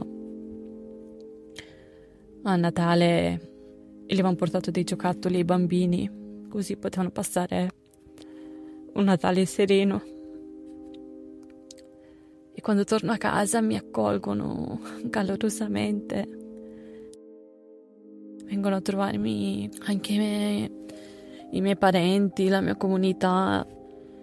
Passato qualche mese e si avvicina anche il processo, iniziano a dirmi: perdonalo e ritorna da lui, pensa ai tuoi figli.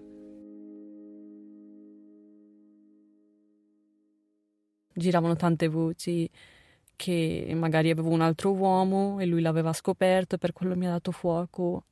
Accusavano me, alla fine erano tutte contro di me e mi dicevano: guarda, ritorna da lui che rimediamo a tutto. Io non sapevo cosa fare, sono sincera, era talmente depressa, esco dall'ospedale, non so cosa mi aspetta, tutta una vita da rifare e non reggersi neanche in piedi.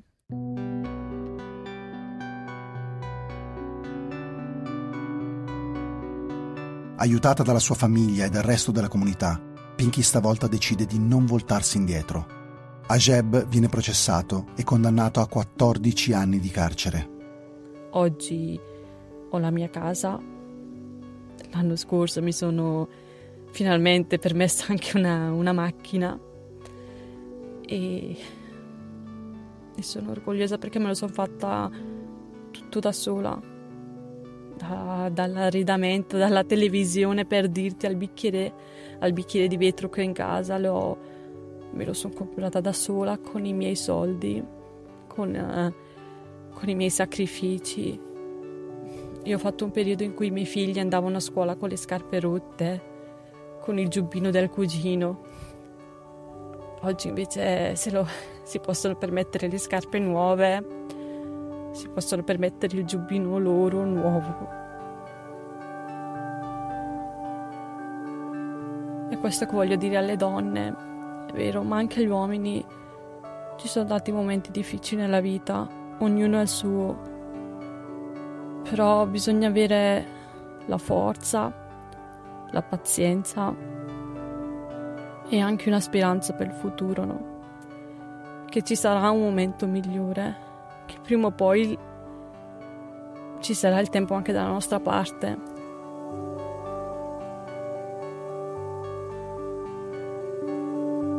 Un messaggio per tante donne di quella regione del mondo che, come lei, subiscono in silenzio la solitudine, la violenza, la paura, ma che non devono affrontare il suo stesso destino. O quello che è toccato a Hina Salem, una ventenne pakistana uccisa dal padre in provincia di Brescia per essersi scelta un fidanzato italiano. O a Kaur Balwinde, indiana, incinta di 3 mesi e già madre di un bambino di 5 anni, assassinata dal marito vicino a Piacenza, l'ennesimo matrimonio combinato male. O ancora a Sana Chema, anche lei della provincia di Brescia, uccisa in Pakistan probabilmente dal padre e dal fratello, perché voleva tornare in Italia e non essere costretta a sposare un cugino.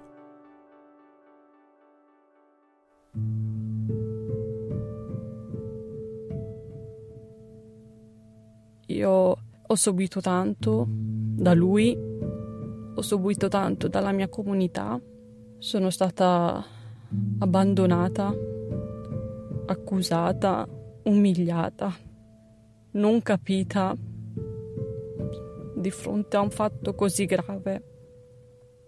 Ma grazie all'amore dei miei genitori, dei miei fratelli che hanno creduto in me, oggi mi sento una donna realizzata. Mi sento una Pinky che ce l'ha fatta, una Pinky che oggi veramente se ne sbatte del parere degli altri. Una Pinky che sa come difendersi da sola, una Pinky che non ha bisogno di un uomo per vivere la sua vita, una Pinky che vive solo per i suoi figli. Le numerose operazioni chirurgiche hanno rimosso dal suo volto le cicatrici che permangono però sul resto del suo corpo. Per guarire quelle dell'anima, Pinky ha deciso di condividere la sua storia raccontandola nelle scuole. Quando prende la parola, il brusio degli studenti si interrompe e nelle aule cala il silenzio.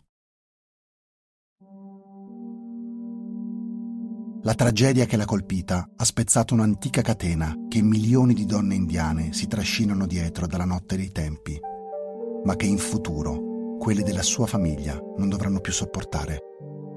Il papà, Jagir, è stato chiaro: mai più matrimoni combinati. Mia figlia è l'ultimo sposato con un'indiana, adesso ho bambini, la mia nipote, io non dico niente.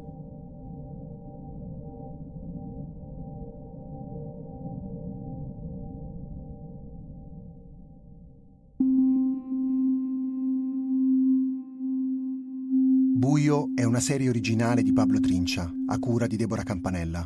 Le musiche originali, la regia e il sound design sono di